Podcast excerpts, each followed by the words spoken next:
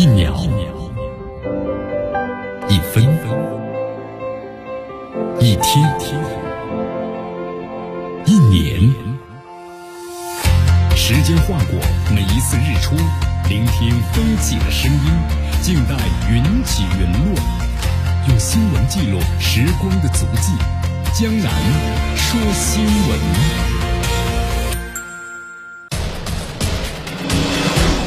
时政要闻，大事汇集，一样的新闻，不一样的观点。新闻早早报，新闻早早报，早听早知道。以下时间呢，欢迎大家去锁定和关注江南呢为大家所带来的 FM96.7 绵阳广播电视台综合广播。好，咱们关注一下这个美国的总统拜登啊，你今年的话79岁了，还会竞选连任吗？一直以来都是这个美国非常关注的一个焦点的问题。你看昨天这个美国哥伦比亚广播公司啊，就是播出了拜登在当天的一个采访。这个拜登他就说，考虑过在这个2024年呢寻求第二个任期，但是现在呢还没有做出最后的决定。你看拜登这个原话是这么说的，他说就这个选举法而言的话呢，我现在如果做出决定的话还有点太早了啊，但是我尊重命运，所以说我现在呢是在履行职责啊，我要做好我的工作。到了明年的话呢，在下一个选举周期之后的合适时间范围之内，我会做出判断的。我想要竞选这个连任的话呢，但这只是一种意图。我竞选连任是一个坚定的决定吗？这还有待于这个观察。对拜登的话呢，我们说作为一个老政客呀，他现在说话呢不会说得太过于圆满了啊，一旦是后面有变数的话呢，就不太好再说了啊。所以说现在这个拜登啊，他肯定要把重点呢放在今年10月份的美国中期的选举上。那么如果中期选举获胜的话，他才能够第一，从这个民主党的角度来说，他能够保持对美国国会呢参众两院的控制权，然后再来说下一任竞不竞选，对吧？连不连任的问题。如果你中期都失败了，那你还连任什么呀？好，现在这个拜登的支持率呢，我们说民意调查是处于一个最低点啊，80%以上的美国民众啊不太认可就是拜登现在上任这2年时间的工作啊，所以说支持率呢远远低于50%。对于这个支持率啊，拜登呢他没有讨论自己上任以来的政绩到底做得怎么样，而是把问题呢全部推给了新冠疫情。他说这个疫情呢对于美国民众的心理是造成了非常深远的影响，也改变了美国人对自己、对家庭、对国家、对社区的态度，这带来了很多不确定的因素啊。拜登还说这是一个非常困难的时刻，我们正处于美国历史上的拐点，我们现在要做出决定，而这些决定呢会影响我们未来10年的发展。你看在这个美国哥伦比亚公司那么所播放的这一段这个采访当中啊，你看记者在采访中还提到了，就说今年79岁的拜登已经是美国历史上的年龄最大的总统了，所以有人怀疑他是不是还能够胜任总统的工作啊？这拜登就反驳了，他说：“我没有问题，我能够坚守日常的安排，做好总统的工作啊！我尊重人们会说你老了啊这个事实，但是我觉得你有多少精力，能不能够和其他年龄段的人一样完成工作？”那拜登说：“我认为这才是的最关键的。”好，不管这个拜登怎么说吧，现在拜登在美国的这个民意调查中啊，他的工作表现的依然是受到美国民众的质疑啊！你看，民意调查呢又有1半以上的民众，至少53%，不太认可拜登的工作表现。其中这个经济问题啊是拜登的最大弱点。那么只有38%的美国人认为呢，这个拜登在经济方面还是有领导力的。好，我们再来关注一下啊，在昨天英国呢为英国女王啊举行了盛大庄严隆重的葬礼啊，在昨天的话呢，各国政要大约是500人出席了英国女王伊丽莎白2世的葬礼仪式啊。我们说这次英国女王这个葬礼仪式啊，是英国对外交往的一个非常难得的平台。你看，包括英国那么参加葬礼的这个外国元首啊，也不太想放弃这个机会啊。那么同时英国举行了首脑的会晤，也讨论双边的非常关切的一些问题。你看这个拜登的话，我们说和英国新任这个女首相呢特拉斯啊，也要举行这个会晤啊。特拉斯是英国的新任这个首脑，那也要通过这样的会晤和其他国家这个一把手交流啊，对吧？那么让这个拜登政府对其要有所放心。你看拜登政府的话，也通过这次会晤呀，肯定要为这个英国政府要画出红线啊。现在这个他们最关注和最需解决的问题呢，就是关于俄乌这个冲突当中啊立场的协调的问题。然后根据新闻媒体的报道，这个拜登呢，他必然会要求特拉斯要继承的约翰逊啊对这个俄乌战争的立场和原则，就是坚决要支持乌克兰打败这个俄罗斯。这是美国政府啊对英国呢特拉斯政府的原则要求和期待。你看特拉斯在竞选的时候呢，对于俄乌战场的表态啊，已经是非常的坚决和明确了啊。和这约翰逊的政策呢，应该说是相对比的话毫不示弱，可能比约翰逊的还要过一点。拜登总统的话呢，应该不用担心特拉斯对俄罗斯强不强硬的问题，因为特拉斯曾经做过这样的表述，这个按核武器的按钮是英国首相的重要职责，如果形势和英国的国家安全利益呢需要他这么做的话，他会毫不犹豫。你看一个女首相啊做出这么极端的表态，那么拜登总统在立场方面呢，对他应该是完全放心的，对吧？没有什么担心。啊，当然话收回来了，也不是完全都放心。你看这个拜登啊对特拉斯有些不放心的地方，哪些不放心呢？就是担心特拉斯要对这个乌克兰那么支持力度不够，因为现在英国这个国家呢也面临着通货膨胀，对失业率很高，还有高能源的价格，对吧？高生活成本的变化。那么特拉斯政府呢对乌克兰的支援有可能会比约翰逊政府呀嘴上说的挺好，但是呢实际呢做的比较少，有这种可能性。因为江南在节目当中有谈到了嘛，特拉斯在竞选的时候他也说了，对吧？要为这个老百姓的免税，这免税是个好事啊，但免税这个窟窿谁来补呢？那不叫国家政府来补啊。但以英国现在你看国家政府财政都是赤字，完全都是倒欠着了，你还有多少钱去补啊？所以这种情况之下，你还要给这个乌克兰大力的这个经济方面的援助，那能做得到吗？所以说美国那是看在眼里啊，对不对？好，所以说这美国都肯定画下红线，对吧？你不能够口惠而实不至啊。好，还有就是拜登肯定的要同特拉斯交代对中国的政策问题。你看，希望这个特拉斯能够继续保持呢遏制中国这个先锋的这么一个作用，急先锋是吧？继续在对中国围堵方面，包括呢意识形态、台湾政策、香港政策的很多方面政策的要保持强硬，然后配合美国在印太地区要有军事行动。那么这次会晤，拜登肯定不会呢把这些红线一一划给这个特拉斯啊。所以特拉斯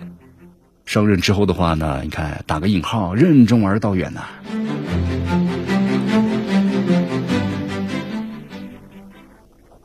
好，说完这个英国女王的葬礼啊，咱们再说一下这个日本前首相安倍晋三的这个国葬啊。你看之前的话呀，啊，日本政府呢向195个国家发出了邀请，日本的外务省呢还表示，希望在8月就是中旬之前呢就收到了各国的答复。根据了解的话，到目前为止呢，已经有多个国家陆续做出了回应，但结果对于日本来说好像不是特别的乐观，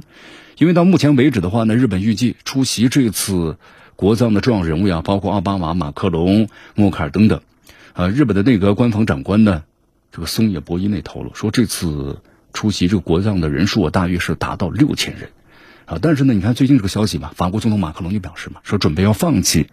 出席这个安倍的国葬啊，预计呢将派这个前总统参加。那么至于是谁，据说这个消息现在还没有透露出来。那么另外，德国方面表示呢，将由这个前总统就是伍尔夫代举，前总理默克尔呢出席安倍的国葬。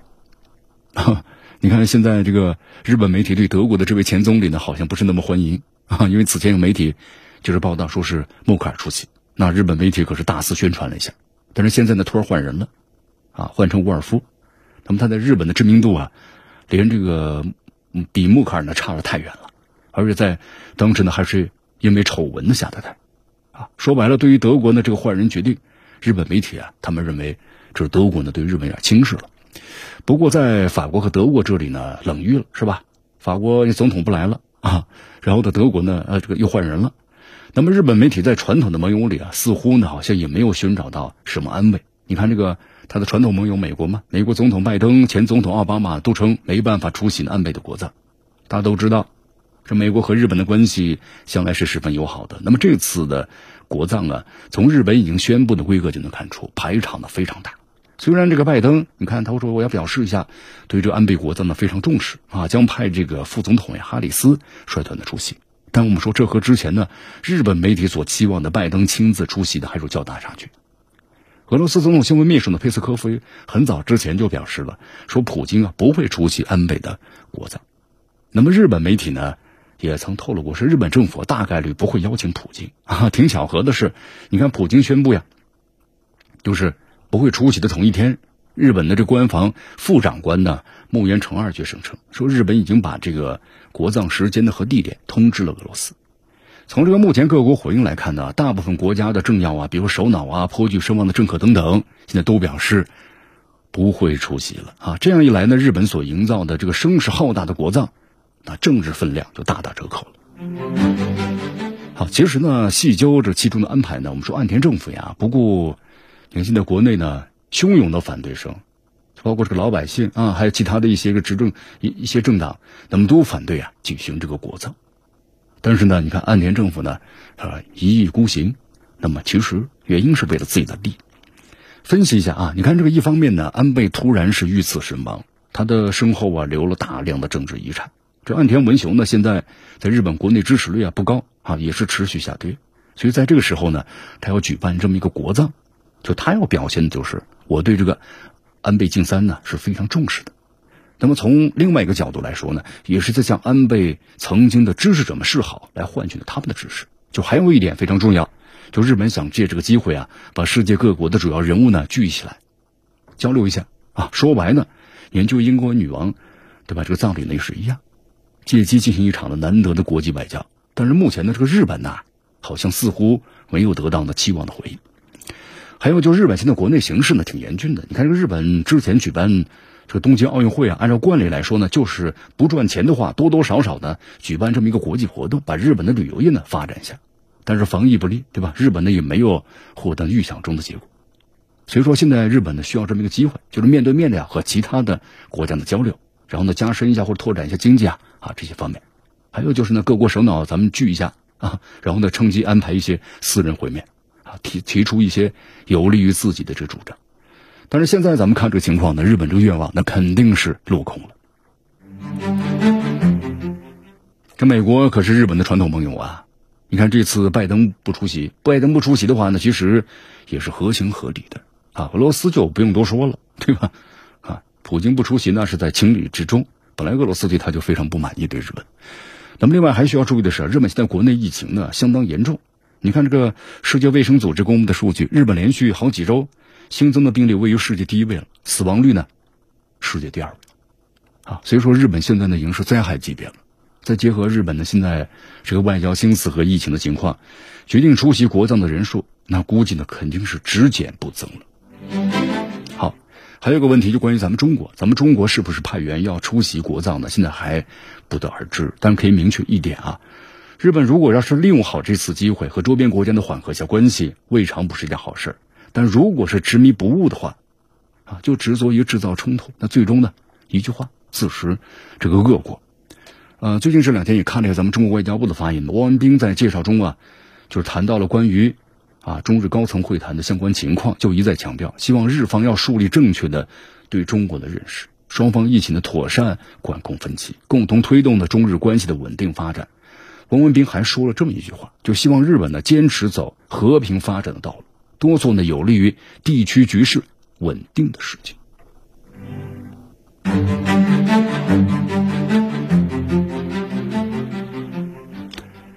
继续锁定和关注江南呢为大家所带来的 FM96.7 绵阳广播电视台综合广播，继续关注我们的节目。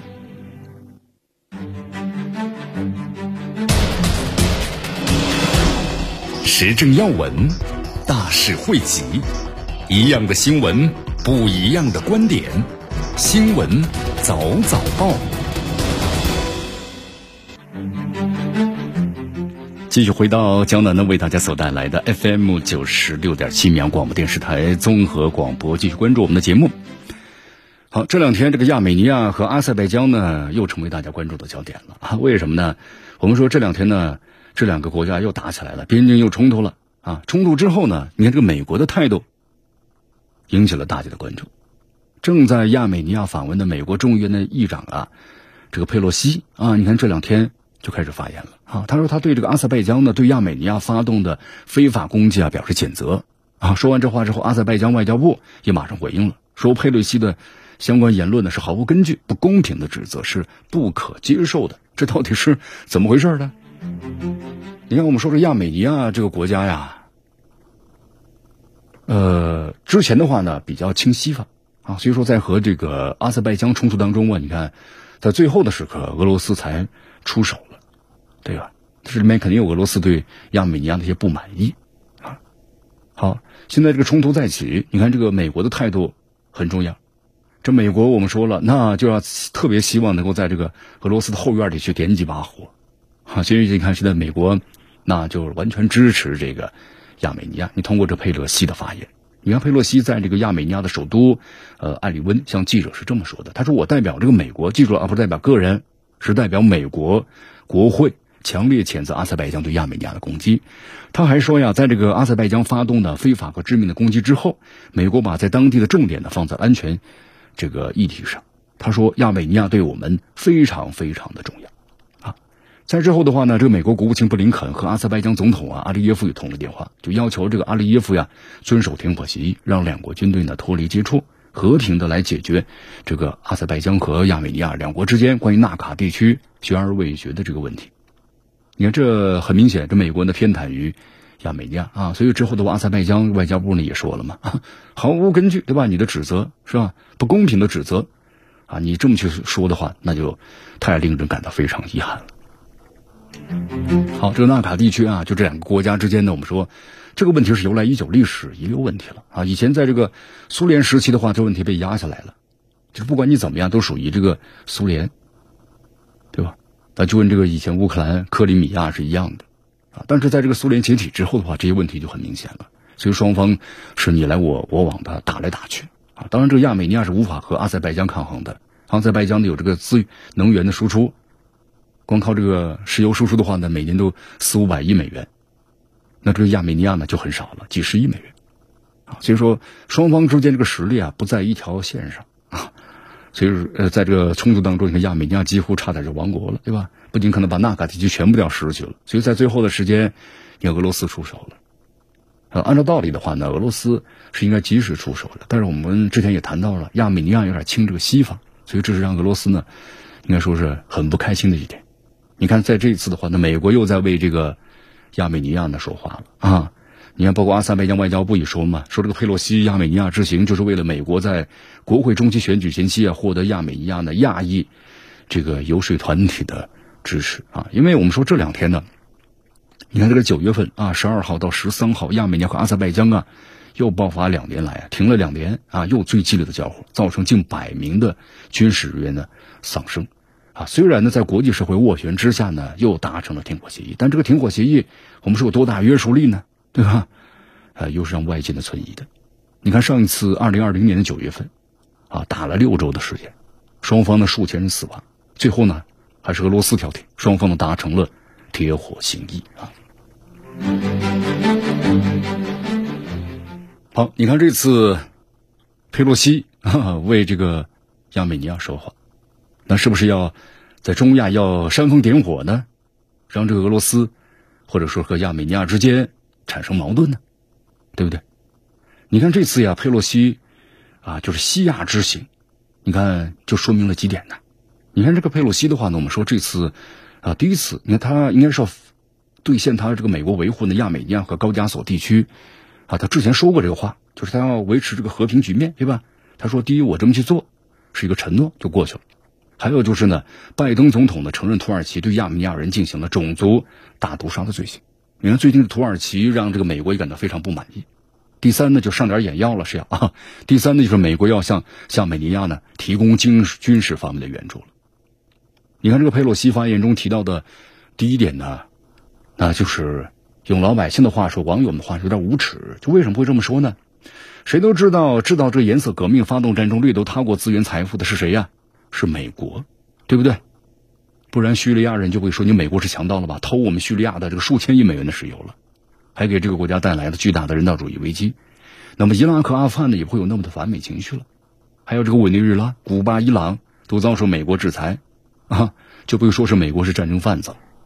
啊。所以说你看看，很多国家都认为美国是真正的世界动乱的支源、全球麻烦的制造者啊，他的一切作为跟和平二字沾得上边吗？沾不上边。所以这次佩洛西这个造访亚美尼亚，估计要给这个国家带来呢叙利亚式的动乱。好，关于第二点呢，我们说要给这土耳其上野药，就是一种警告。你看，从这个2016年开始啊，土耳其发生了未遂政变，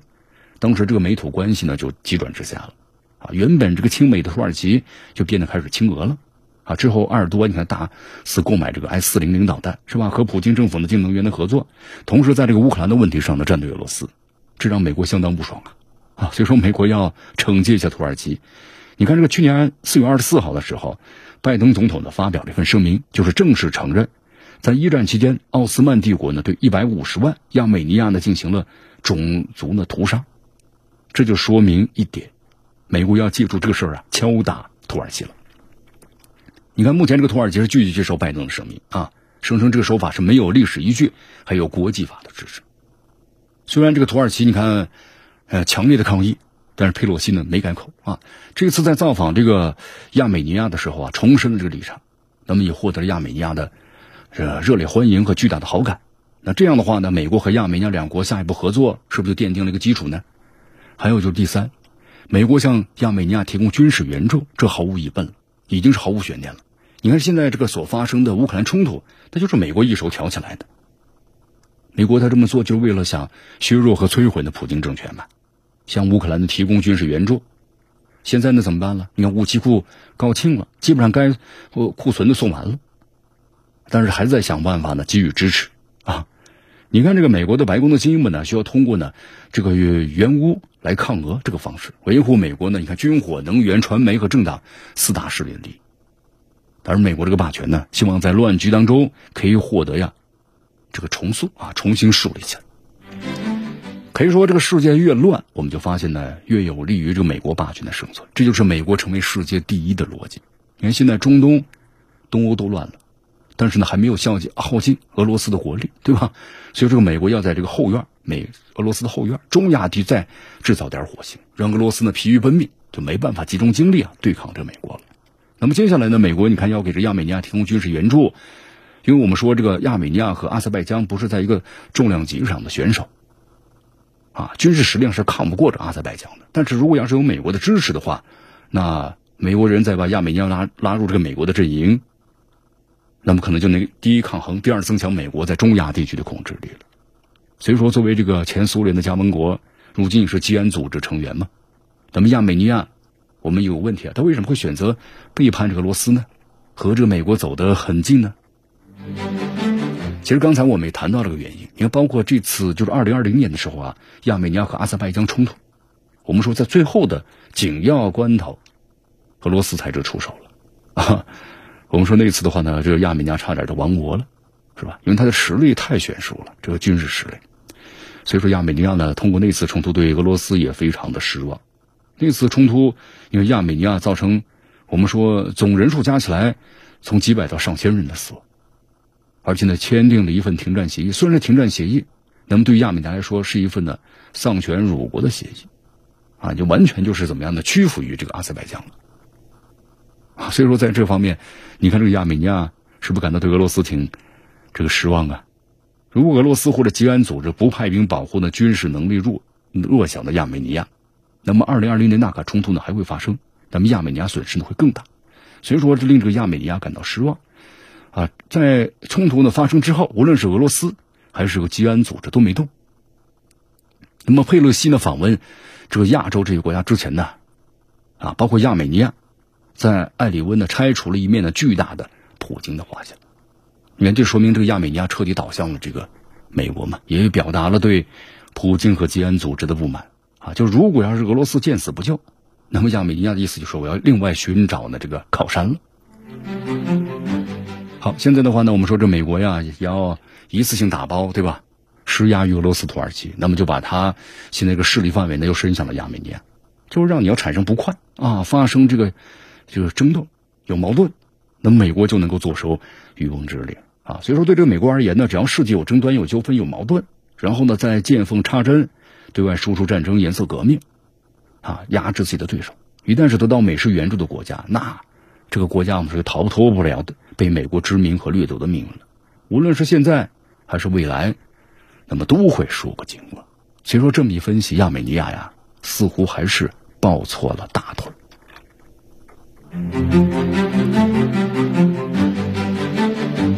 好，我们再来说一下这个上合组织啊，你看现在上合组织的影响力和吸引力呢与日俱增，有很多国家都想呢，就是发自内心的希望能够加入。在这个萨马尔寒峰会期间呢，你看伊朗加入上合组织程序通过了啊，成为第9个正式成员国。那么土耳其呢，在这个2012年就获得了上合组织对话伙伴成员国的地位。土耳其总统的埃尔多安这次也是作为特邀的嘉宾，第一次参加了上合峰会。你看埃尔多安在这次峰会期间呢，你看他也谈到了嘛，说加入上合组织是土耳其的目标啊，现在这个目标呢即将就要实现了。土耳其和上合组织成员国的关系啊，那将是又上了个新的台阶啊！对于埃尔多安的表态呢，那么各方媒体啊，其实有不同的这个解读啊。你看土耳其媒体是这么说的：对于这个埃尔多安的表态，要让土耳其加入上合组织，是出于呢经济因素考量。你看，自从这个上合组织成立以来呢，啊，各国之间呢经贸合作成果显著，你看特别是交通啊、能源领域不断的深化合作啊，各成员国之间呢，打在各个方面的规模合作都在不断的扩大。上合组织成员的贸易总额，你看去年，那么就增加了是 25%， 达到了是$7760亿。即便是在新冠疫情的影响之下呢，近5年的增幅也高达是 31%。 所以说土耳其方面认为啊，和上合组织合作的话呢，是非常的有实惠的。他们认为呢，可以对抗这个美国你看大幅放水啊，或者是能源危机啊产生的全球通胀啊，能不能让土耳其经济啊尽快的恢复。你看我们说土耳其最近这几年吧，是大力推动的就是中间走廊的倡议，就想加强的对中亚国家投资，想打通啊就这个欧亚大陆的经济合作的一个新渠道。那么和上合组织合作的话呢，包括呢也可以和土耳其这个倡议，包括和中国的一带一路就能够很好的对接了啊，这样的话就能够增强的土耳其的投资的效果。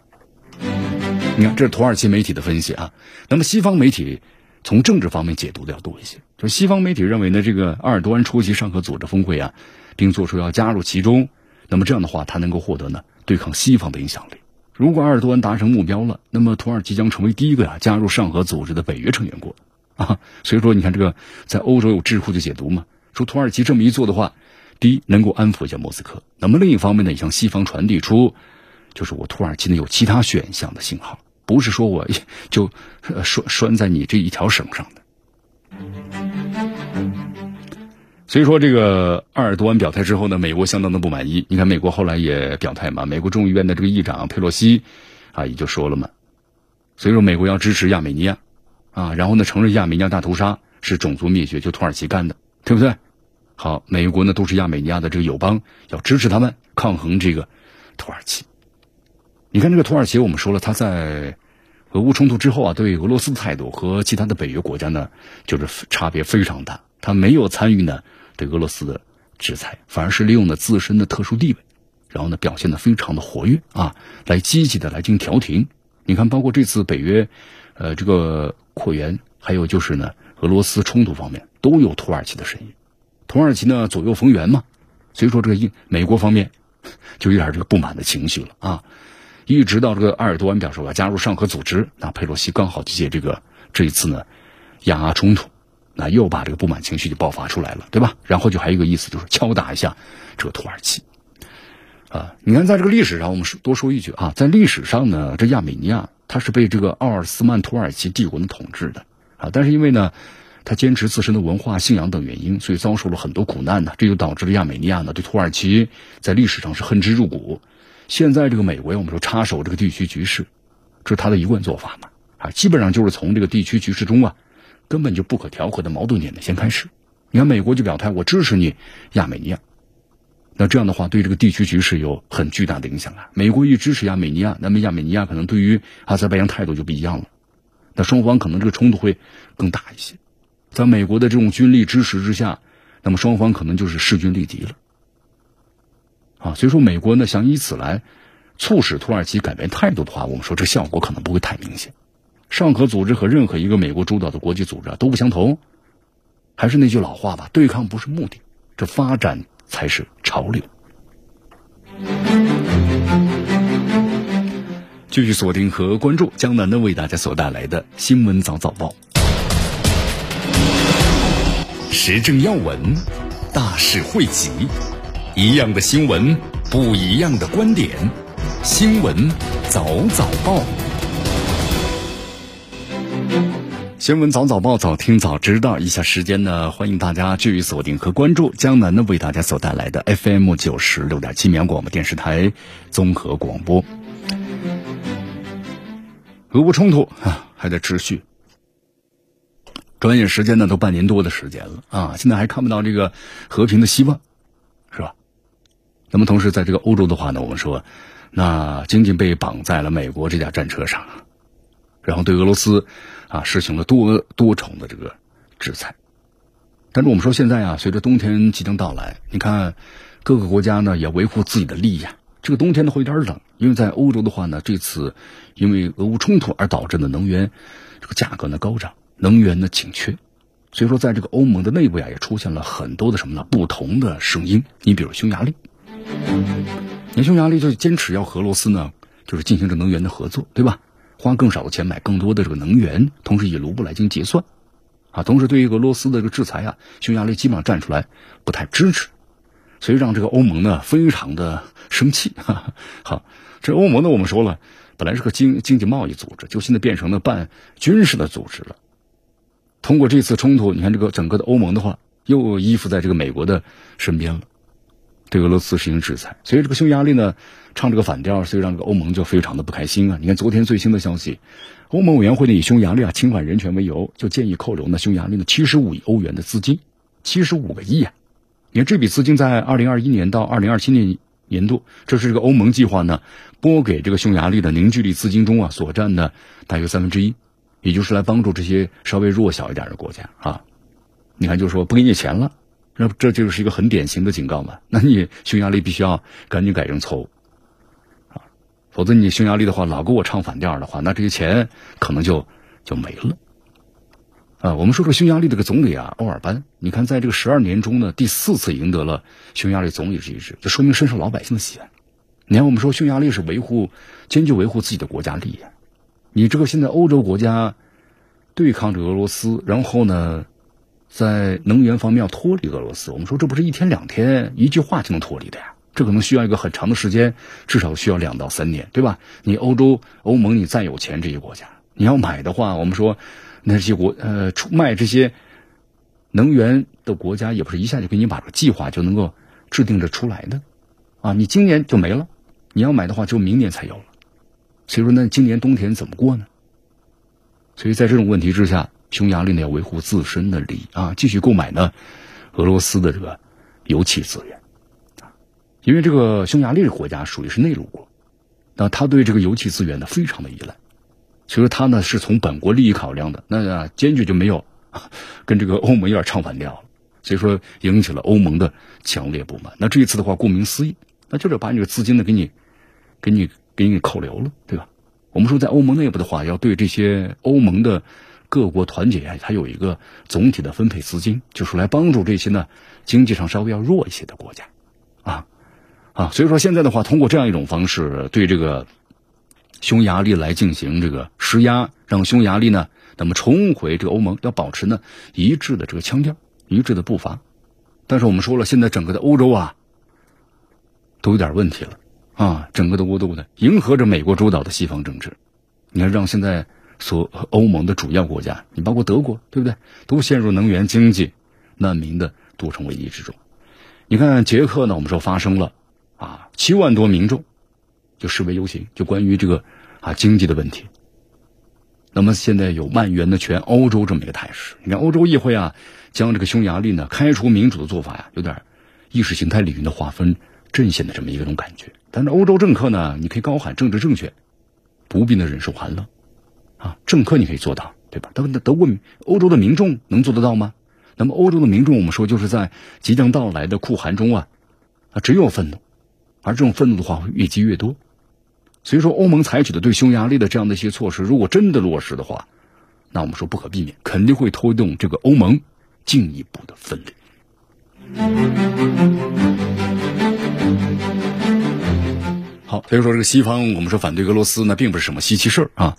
啊。自从这个俄乌冲突以后啊，俄罗斯所经受的，你看包括制裁呀和打压呀，那是前所未有，对吧？什么狗和猫都制裁了，制裁的种类达到几千种。那么甚至有西方政客呢，直接抛弃自身该有的素养和风度，在公开场合呢发表各种辱俄的言论啊。所以说现在这个西方世界啊，反俄呢成为一种呢政治正确啊。所以说像匈牙利的话，有点跟他们格格不入，是吧？从自己的国家利益的出发，这是没有任何无可厚非的。反正这些国家现在怎么过冬，我们说都是一个难题啊。包括民众的愤怒到一定程度呢，那都要爆发出来。那捷克就是一个例子。好，你看昨天有这么一个消息啊，就是北约的卓越战略通讯中心的负责人贾尼斯·萨尔茨在波兰首都华沙参加会议。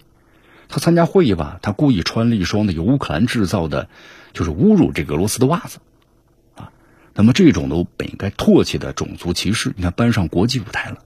啊。那么他是一双什么袜子呢？你看从这个现场的这个视频画面可以看出啊，这个萨尔茨呢故意翘着二郎腿，就要把他袜子要露出来。啊，然后这个袜子呢，我们说了什么意思啊？它印了几个字儿，这一字儿是乌克兰生产的嘛，就是脚踩俄罗斯的。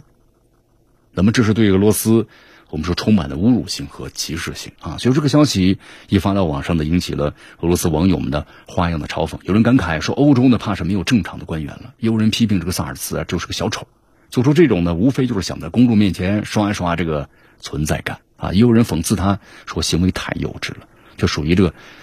幼儿园孩子的水平，属于是无能的狂动。其实江南想说两句啊，萨尔斯这样的行为在当今世界不是个个例啊，应该说是一种流行风了。你看前阵子这个乌克兰驻哈萨克斯坦大使呢接受媒体采访时叫嚣嘛，说尽可能的这个要多杀死俄罗斯人。他说我们这代人杀的越多，下一代人就杀的越少。你看，这不带有明显的恐怖主义色彩嘛，还有浓浓的仇俄的情绪。啊，哈萨克斯坦方面呢也意识到这点了，后来就向这个该大使啊表示抗议，说你这个言论呢不可接受。你看，还有上个月啊，这个冰岛媒体呢在一篇报道中呢配了一张呢就是踩踏俄罗斯国旗的这么一个图片啊，这张照片的图注是就是解释啊，说乌克兰人找到了俄国旗的这个新用法啊。之后的话呢，俄驻冰岛大使呢也指出，那么这对俄罗斯包括呢其国家象征的公开侮辱。那么这个编辑部必须要为自己的行为负责，向俄方道歉。还有就是这个挪威啊，有一外交人员在酒店呢因为换房啊大吼大叫，说我讨厌俄罗斯人，我习惯住干净的房间啊，不想像那些俄罗斯女一样在那里呢打扫卫生。这个酒店简直就是侮辱。那么这段言论呢后来也被传到网上去了啊，也引起了这个舆论的关注，因为网络上的爆了啊。挪威方面呢后来不得不出面做出解释，说这个外交人员的言辞啊，不能够代表挪威呢对俄罗斯及其人民的立场。所以大家看一下啊，现在这些程度呢，各种各样的仇俄罗斯的言论呢、啊，都是这个西方的想孤立俄罗斯的体现啊。这种种族歧视呢，成为西方的潮流了。你看，从这个俄乌冲突以来吧，美国西方对俄罗斯呢进行一系列制裁和打压，其中就包括对整个俄罗斯国家和民族表现出的一种歧视行为。啊，甚至和俄罗斯有关的一些东西都成了西方人眼中的唾弃的对象，也包括这个美国总统拜登嘛，公开场合就声称要让这个普京沦为是国际社会上的贱民。你看这个言辞中呢有浓浓的优越感，是不是？仿佛恨不得把俄罗斯马上踩在脚下啊！你看分析一下吧，你看美国西方现在呢对俄罗斯的围堵呀，是朝着种族主义的方向发展，就是通过这种的贬低俄罗斯的方式来打压俄罗斯现有的国际地位，包括影响力，尤其是在近段时间。啊，你看这美国西方在经济能源方面孤立俄罗斯，这个政策其实失败了啊，但是呢行为呢变本加厉。西方在围堵俄罗斯方面呢啊已经是黔驴技穷了，那么这样一来的话呢更加气急败坏，就想用这种低级的手段呢来诋毁对方。